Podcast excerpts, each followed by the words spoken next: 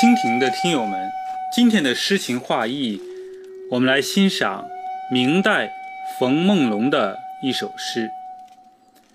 这首诗取自《醒世恒言》卷二十：“善恶到头终有报，只争来早与来迟。劝君莫把七心传，战战青天。”不可欺。善有善报，恶有恶报。为善或为恶，终究会有报应，只是有的报应来得早，有的报应来得晚而已。《醒世恒言》是冯梦龙的白话短篇小说集，与冯梦龙的另两部话本小说集《遇事名言》《警世通言》合称。三言，战战，非常清澈。冯梦龙，一五七四年至一六四六年，明朝文学家、戏曲家，字游龙，号龙子游等，苏州、常州人，即今江苏苏州人。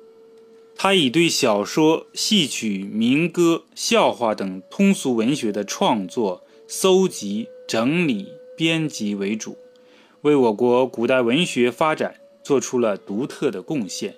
他的作品最有名的有《遇事名言》《警世通言》《醒世恒言》，合称三言。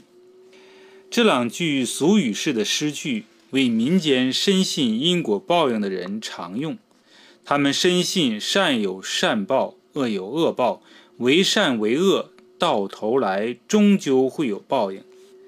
京剧名戏《锁麟囊》讲述了一个广为流传的善而得报的故事。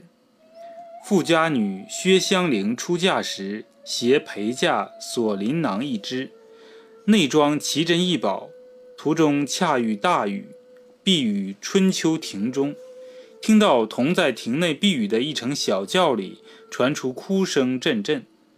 得知贫女赵氏也在当日出嫁，见香菱排场，自怜悲见，悲从中来，故而啼哭。香菱遂隔帘让丫鬟以锁麟囊慷慨相赠，分别时不留名，只有“嫖母犯信，非为报也”等语。六年后，香菱因水灾与家人离散。流落他乡，衣食无着，无奈只好入卢府为仆。一日，香菱偶见已被卢家供在神案上的锁麟囊，方知卢府女主人既是当年被赠囊之贫女。最终在赵氏帮助下，香菱一家得以团圆。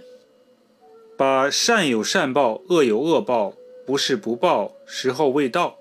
作为对自己的经常性劝勉，是有很大警示作用的。